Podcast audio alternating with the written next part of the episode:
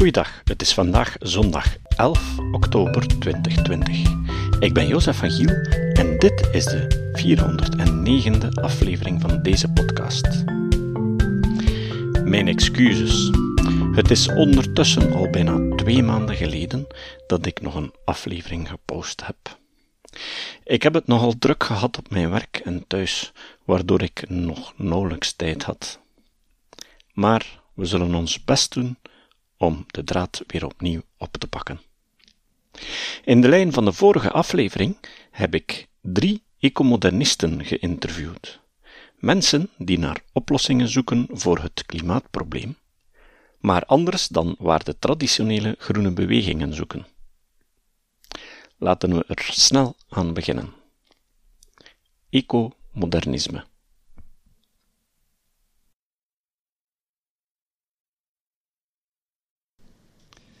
Ik ben hier samen met drie mensen die zich ecomodernisten noemen. Jan, Thomas en Drago. Wie zijn jullie precies? Thomas, begin jij misschien?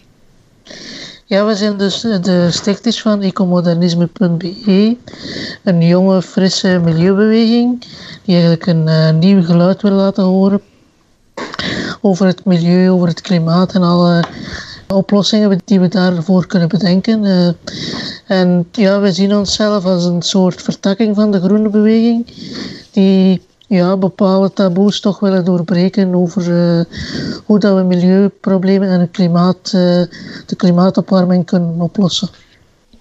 Oké, en wat is uw persoonlijke achtergrond en hoe, hoe link je dat met die interesse? Ja, ik, ik ben van opleiding filosoof hè, aan de UGent hoe ik dat aan elkaar link. Ik ben eigenlijk altijd geboeid geweest door de grote vragen. Hè. Dus ja, hoe is het universum ontstaan en hoe, wat is de menselijke natuur, maar ook is er vooruitgang mogelijk in de geschiedenis. En dan ben ik zo via een zijpad eigenlijk op de vraag gekomen van is de aarde of is de mensheid gedoemd door milieuproblemen of niet? Of kunnen we daar ook vooruitgang boeken? Mhm. Zoals ook op, op vlak van ziekten en op vlak van welvaart en op vlak van geneeskunde vooruitgang hebben geboekt, kunnen we ook de planeet leefbaar houden, laat ons zeggen. Wat is uw achtergrond, Jan? Wel, mijn achtergrond, um, ik ben eigenlijk een bio-ingenieur van opleiding. En ja, een bio-ingenieur, dat is eigenlijk ja, een ingenieur van de levende materie. En in die zin, het heeft mij altijd wel geboeid om thema's zoals klimaatverandering, maar ook chemie, biotechnologie, die hebben mij altijd uh, sterk geboeid. En in die zin, tijdens mijn studies ook heel vaak al vroeg ik me af van ja, kijk, we, zijn hier in de, we, we komen hier eigenlijk aan in de 21ste eeuw. En ja, klimaatverandering is natuurlijk een, ja, een hele grote uitdaging voor de 21ste eeuw. Dus dan, mm bijvoorbeeld, stel je voor, puur op de chemie gezien, hoe, hoe gaan we die omslag maken naar eigenlijk een duurzame chemie? Dat, dat hield mij heel sterk bezig.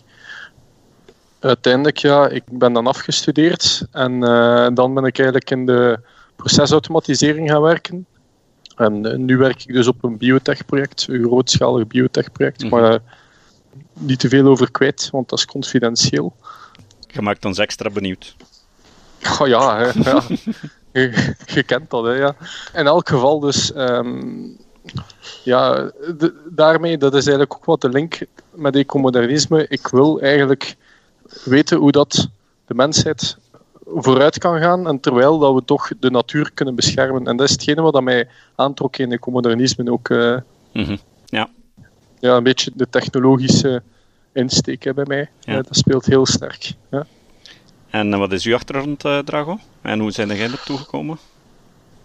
Uh, ik ben Dragomir, dus ik ben 37 jaar, de oudste van de drie en uh, medeoprichter van ecomodernisme.be. Maar nog altijd piepjong, hè?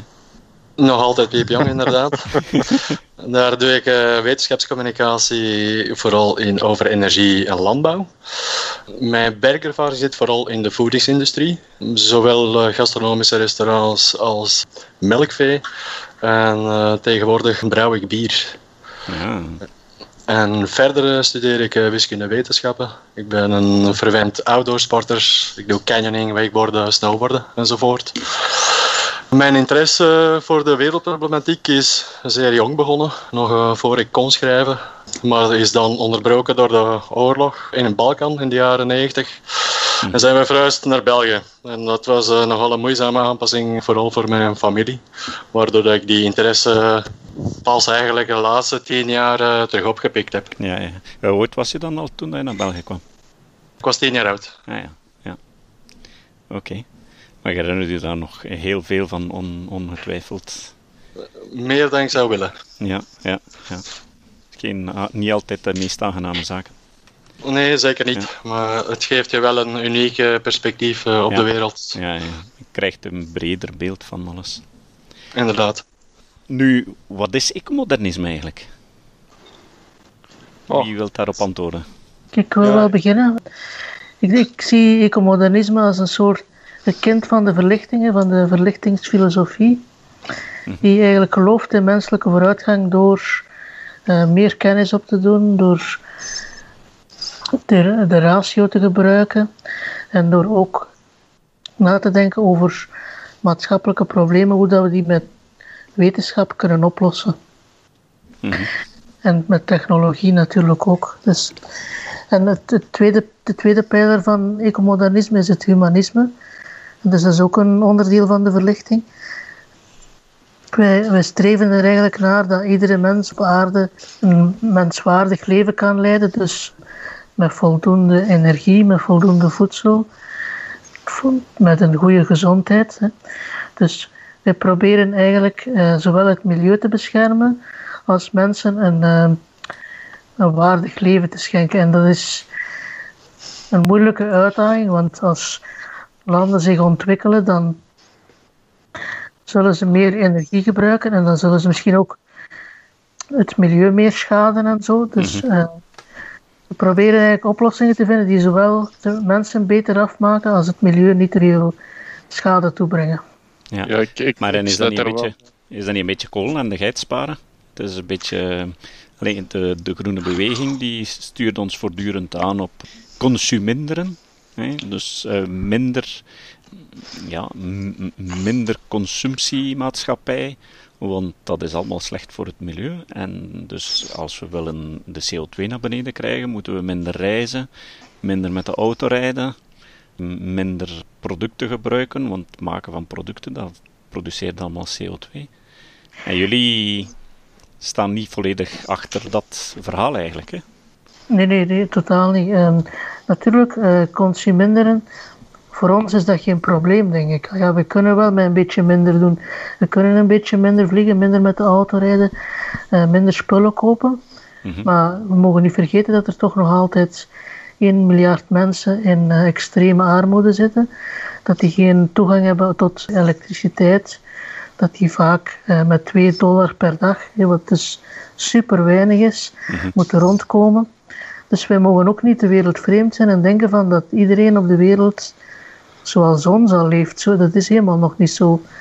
En het zou heel eh, kil zijn om te zeggen van ja, wij hebben nu die welvaart bereikt, maar het is eigenlijk niet meer mogelijk voor jullie, de, de armen op de wereld, om die welvaart ook te kennen. Dus ik denk dat we absoluut moeten streven naar die twee zaken. Dus naar het milieu sparen en, en die welvaart garanderen. En ik denk ook dat het mogelijk is. Mhm. Want kijk nu bijvoorbeeld naar klimaat. Het, het, het probleem van klimaat is niet dat er welvaart is, maar dat we gewoon energie halen uit fossiele brandstoffen. En in principe kunnen wij ook energie halen uit bronnen die, die niet fossiel zijn. En die dus geen CO2 uitstoten. En die dus ook, die bronnen kunnen dan voor de welvaart zorgen. Dus ik zie, ik zie daar geen noodzakelijk conflict. Als ik, als ik daar nog een aanvulling op mag geven, Ja. dan zou ik eigenlijk ook zeggen van ja, kijk, wij zijn met... Allee, eigenlijk, eh, je hoort vaak, we are the 1%. Hè, dus, dus, of ja, de, de- de 1% eh, van de rijksten, hè, dat zijn degenen die eigenlijk ja, de schuld hebben voor klimaatverandering. Maar ik zou eigenlijk eerder zeggen, we are the 10%. Hè. Dus ja, wij zijn eigenlijk de 10% rijkste. En we zijn ongeveer met 1 miljard eh, superrijken, hè, die, die een bepaalde eh, levensstandaard hebben bereikt. Ja. En dan zijn er eh 6 miljard eh, mensen en nog stijgende die eigenlijk niet die levensstandaard hebben Ehm, wel, nu stel nu voor dat wij wat gas terugnemen. Als 1 miljard rijken, dan gaan die 6 miljard anderen nog steeds verder ontwikkelen. Zij gaan eigenlijk eh, voor de toekomstige CO2-uitstoot, gaan zij, zij gaan het meeste uitstoten daarvan. Dus eigenlijk wat, wat je ook doet, stel nu voor dat wij steeds minder en minder beginnen uh, verbruiken, dan is het eigenlijk wel wat dweilen met de kraan open. Um, ja. Want ja, die, al de rest die gaat ook meer en meer beginnen verbruiken. Dus dan eigenlijk is je beste gok om wat dat, ja, ecomodernisten eigenlijk ontkoppeling noemen. Hè. Dus dat betekent eigenlijk, ja, je gaat als mens gaat je proberen vooruit gaan, ga je meer welvaart proberen opbouwen, maar tegelijkertijd probeert je ook de milieu-impacten daarvan los te koppelen. Dus dat kan gaan over meer energie, maar minder CO2. Uh, en ja, daar denk ik dat, het echte, dat de echte kracht van ecomodernisme zit. Ja, ja, ja. Nu, je spreekt van ontkoppelen van, van die twee, maar uiteindelijk stel je wel vast dat naarmate dat consumptie stijgt, dat de productie stijgt in een land, dat, dat ook de, de CO2-uitstoot gaat stijgen. Dus stel, ik, moet je de vraag stellen, is dat wel realistisch? Kun je dat, kun je dat realiseren? Ja, e-, eigenlijk wel. Hè. Je moet ook weten, uh, die ontwikkelingslanden die nu allemaal aan het ontwikkelen zijn, dus ja, je hebt een fenomeen ook wat ze de groene kusnetscurve noemen. Hè. Dus eenmaal dat je welvaart stijgt, gaat je eigenlijk steeds meer richting industrialisatie. Maar op een bepaald moment bereikt dat een piek en daalt dat weer. Dus eigenlijk heel veel landen in de wereld die zitten nu nog in die fase dat ze ja, nog volop aan het werken zijn richting die industrialisatie, richting eigenlijk die welvaartsopbouw. En dan geeft het eigenlijk niet om het milieu. Maar eenmaal dat je een voldoende welvaart hebt bereikt, gelijk wij nu, dan gaat je wel gaan geven om het milieu. Mhm. En ja, ik denk ook uh, ontkoppeling. Momenteel is, zijn nog vooral lokale fenomenen. Hè, maar hoe meer dat je die lokale fenomenen overal krijgt, hoe meer dat dat een globaal fenomeen wordt natuurlijk. Ja. Ja. Dus ja, dus ah, wij in Europa wij zijn al vaak ook al meer energie aan het opwekken met minder CO2. Dus die trend die komt er ook aan voor die ontwikkelingslanden. Alleen is het natuurlijk de bedoeling dat je ze zo rap mogelijk over die industrialisatiepiek heen brengt. Hè. Ja. Ehm, Ja, er is, er is trouwens nog een mooi voorbeeld van ontkoppeling en dat heet dematerialisatie. Dat wil zeggen dat we eigenlijk eh, met minder grondstoffen producten maken. Een, een bijvoorbeeld is eh, de cola blikjes of, of blikjes bier. Of, hè, die zijn nu vier keer of, of vijf keer lichter dan 30 jaar geleden, omdat we nu veel minder aluminium gebruiken. Ja. Dus Ja. eh, we hebben nu Of eigenlijk staal. Of, staal, ja, inderdaad. 50 procent. Ah, oké, ja, ja, Ja. dat wist ik niet. Ehm, Ja. Wel, dus we hebben nu even goede blikjes, of zelfs betere, maar we, Mhm. we verbruiken veel minder grondstoffen. Hè. Dus dat is ook iets Ja. dat we heel belangrijk vinden, is dat we dus eh, met minder materiaal eigenlijk meer kunnen doen. En, en bijvoorbeeld, nog een voorbeeld is de smartphone. Hè. In je smartphone heb je allerlei eh, andere apparaatjes, zal ik maar zeggen, of apps, hè, die vroeger apparaten vervangen. Dus je hebt iets om geluid mee op te nemen, of je hebt eh, Google Maps en dat ver- vervangt de wegenkaarten. Of Mhm. ja, er zijn zo nog een tal van andere dingen die een, en een smartphone is niet groot, hè, dus het, het is eigenlijk meerdere apparaten in één.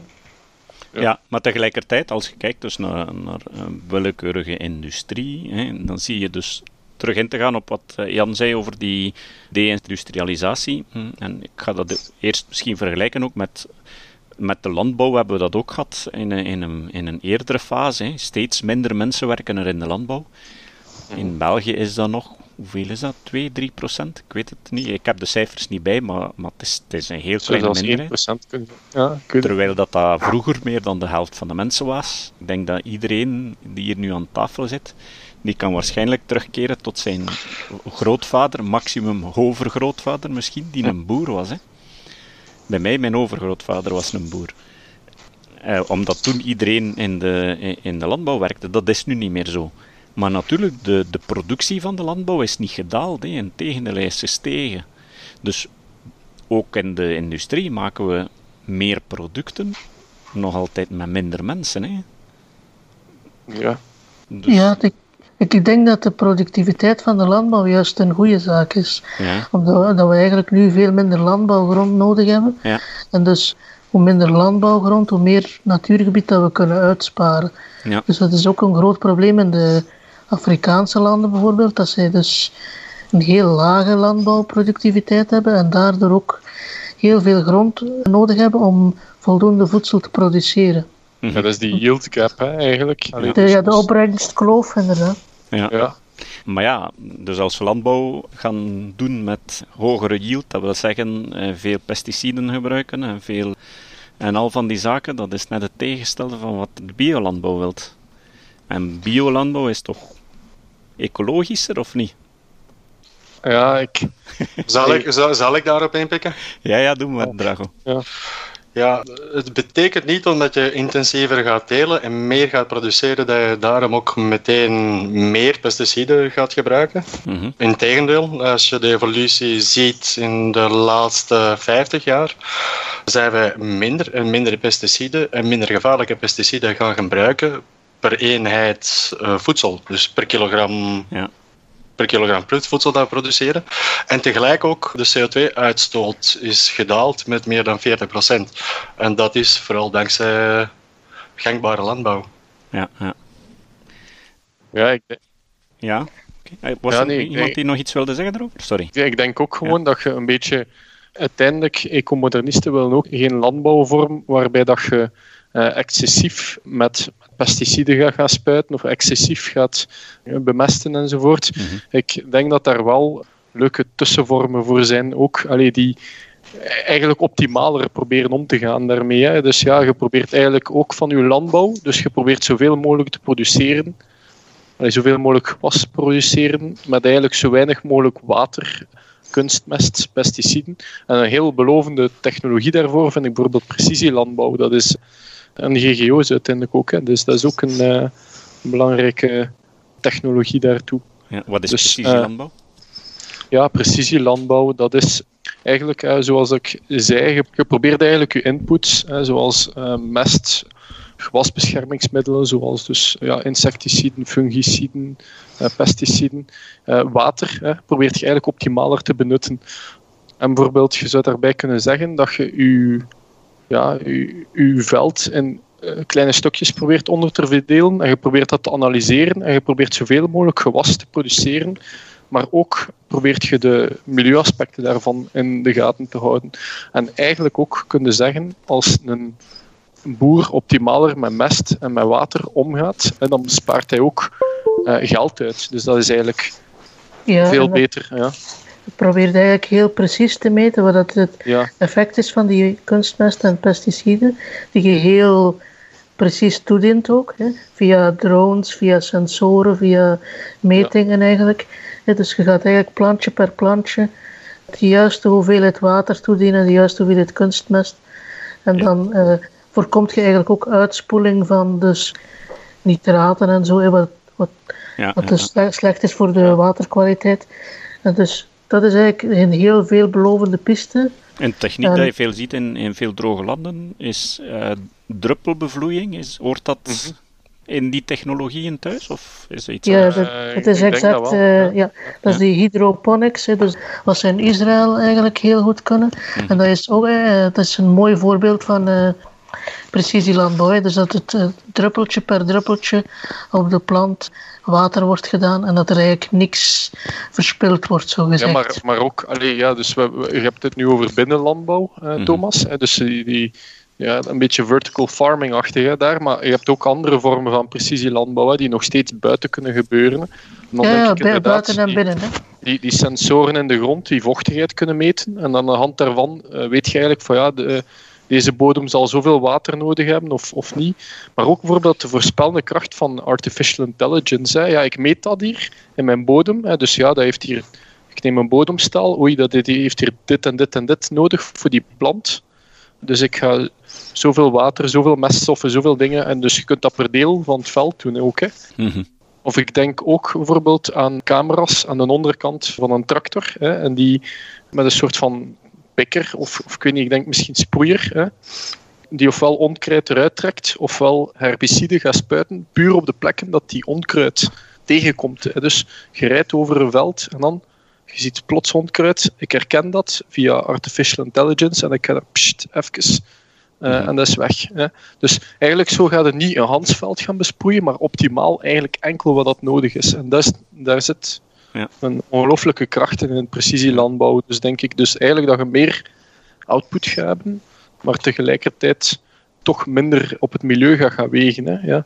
Hetgene Ja. dat je nu uitlegt, Jan, is dat iets dat al bestaat of is dat toekomstmuziek? Ja, nu, nu vraag je daar zoiets. Ik, ik denk wel dat het al bestaat, of het is zeker wel in ontwikkeling. Ja, nee, ik, heb er, ik heb erover gelezen in elk geval, hè, dat die zaken, ehm, Ja, ja, die zaken zijn wel opkomende. Ja. Ik denk eh, de Universiteit van Wageningen is daar heel sterk mee bezig. Hè. Dat is een wereldberoemde universiteit op, op dat vlak. Dus eigenlijk is dat geen toekomstmuziek meer. De, de toekomst is er nu al, maar ze is nog niet overal ingevoerd, laat dan zeggen. Mhm. Ja, Ja, maar dat wordt al beetje- in praktijk toegepast. Het, het, het, ja, Ja, ja. maar het hangt ook wel wat samen ook bijvoorbeeld met 5G. Ehm Mhm. Je zult er ook 5G voor nodig hebben. Oei, maar gaan we dan niet allemaal besmet worden door het coronavirus? Eh, ja, ja, dat, dan, dan dat is altijd een natuurlijk risico, natuurlijk. tegelijk. Hè, ja. nee, nee eh, ik, ik denk, ja, daar zit wel een beetje mijn, mijn zorg ook in. Eh, dus ja, je hebt inderdaad die conspiracy-theorieën rondom 5G. En, maar ook bijvoorbeeld, wat ik ook eens iets over las, was bijvoorbeeld dat, er, dat dezelfde argumenten eh, ten opzichte van dat, is- wat dat eigenlijk de klassieke groenen tegenover Monsanto gebruiken en van die monopolievorming, dat dat ook Mhm. wel eens rondom precisielandbouw zou kunnen gebeuren. Dus want stel bijvoorbeeld dat tractorproducent John Deere allemaal heel gespecialiseerde robots begint te bouwen, die, die ofwel op een tractor ofwel, ik weet niet, die iets kunnen doen op dat veld dat in de lijn van precisielandbouw ligt. En dan zouden ze kunnen zeggen, ja, maar enkel John Deere houdt zich daarmee bezig. Ja. Eh, of heeft die kennis en wij zijn daartegen. Ehm Ja, ja. Dus- En, dus, en zijn dat soort argumenten geen reden genoeg om toch een beetje voorzichtig te zijn met eh, gentechnologie en met dat soort precisielandbouw en dergelijke dingen meer? ik, het, was gewoon mijn vrees een beetje. Hè. Ik denk, Ja. het is, geen, het is eigenlijk een technologie die ons in staat stelt Mhm. om veel duurzamer om te gaan met de dingen, net zoals er GGO's zijn. Mhm. Maar het probleem zit hem. Ik heb ook een probleem met monopolies. Monopolies zijn in geen enkele economische situatie is dat een gezonde eh, situatie. Hè? Ja. Dus ja, we moeten daar inderdaad op vooraf. We, we zouden Ja. daar bijvoorbeeld antitrustwetgeving over kunnen instellen. Of Mhm. technologie. Ja, eigenlijk ja, als technologie goedkoper wordt voor, voor andere spelers, eh, dat ze het ook kunnen gaan gebruiken. Eh, Ja. Je Ja. moet die markt zo open mogelijk houden. Hè? Ja. Ik, Ja. ik vind het een beetje een droog argument om te zeggen van ja, we zijn tegen monopolies en daarom mag de technologie niet geïmplementeerd worden, mag nog niet gebruikt worden. Want we hebben allemaal, of, of heel veel mensen hebben een smartphone. Mhm. Maar, dus dat is dikwijls ook door monopolistische bedrijven of door bedrijven die toch heel groot zijn alleszins, zoals Apple of zo, of Samsung. En, maar niemand gaat daarom geen smartphone kopen. Hè. Dus, eh, Ja. En het tweede puntje is van monopolies bestrijd je niet door technologieën te verbieden, maar gewoon door goede antitrust wetgeving. hè. Dus door een waakhond, bijvoorbeeld de Europese Unie, die zegt van ja, dit bedrijf is te groot, dus dat moet ja, in, in stukken gehakt worden. Of, of deze fusie tussen deze twee grote bedrijven mag niet doorgaan, want dan is er te veel markt en macht. Dus ik denk, denk dat dat een drogreden is om te zeggen van ja, we hebben eigenlijk geen argumenten meer tegen deze technologie, maar we proberen dan maar op de monopoliekaart te trekken. Ja, ja. Ik heb nog iets eh, toe te voegen. Want ja oké. Ik denk dat het eh, belangrijkste aspect eh, vergeten is, en dat is landgebruik. Dus de Ja. grootste bedreiging voor biodiversiteit via landbouw is landgebruik. Dus Mhm. niet zozeer pesticiden of de inputs dat erin gaan, maar effectief vanaf het moment dat je een hectare grond gaat verbouwen, ongeacht wat de methode is, je vernietigt de biodiversiteit zo goed als volledig. Ja. Nu, het verschil met gangbare landbouw en biologische landbouw is dat gangbare landbouw een gemiddelde opbrengst van 30 tot 40 procent meer heeft. Dus automatisch ook daardoor minder land moet gebruiken en er meer land overblijft eigenlijk voor natuur om zich eh, gewoon te ontwikkelen en daarmee ook de biodiversiteit spaart. Mhm. Ja. Ja, ja. Zo. Volgende keer gaan we verder luisteren. Het citaat. Het citaat van vandaag komt van Etienne Vermeers. Vermeers zei: Ik beweer niet dat mijn inzicht altijd het juiste is, maar het is wel het resultaat van eerlijk onderzoek. Ik aanvaard dat anderen tot andere conclusie komen, maar ik hoop dan wel dat ook zij hun huiswerk verricht hebben. Tot de volgende keer. Dit was de podcast Kritisch Denken. Vergeet niet om alles kritisch te behandelen, ook deze podcast. Voor verdere informatie over deze podcast, links en voor de tekst, surf naar www.kritischdenken.info. Als je deze podcast belangrijk vindt, kun je me steunen door anderen warm te maken ook eens te luisteren. Stuur een e-mail naar vrienden met een link naar de website en plaats de link in de handtekening van je e-mails. Tevens kun je op iTunes deze podcast een beoordeling geven of een recensie schrijven. Of je kan op je eigen website of blog een link naar kritisch denken plaatsen.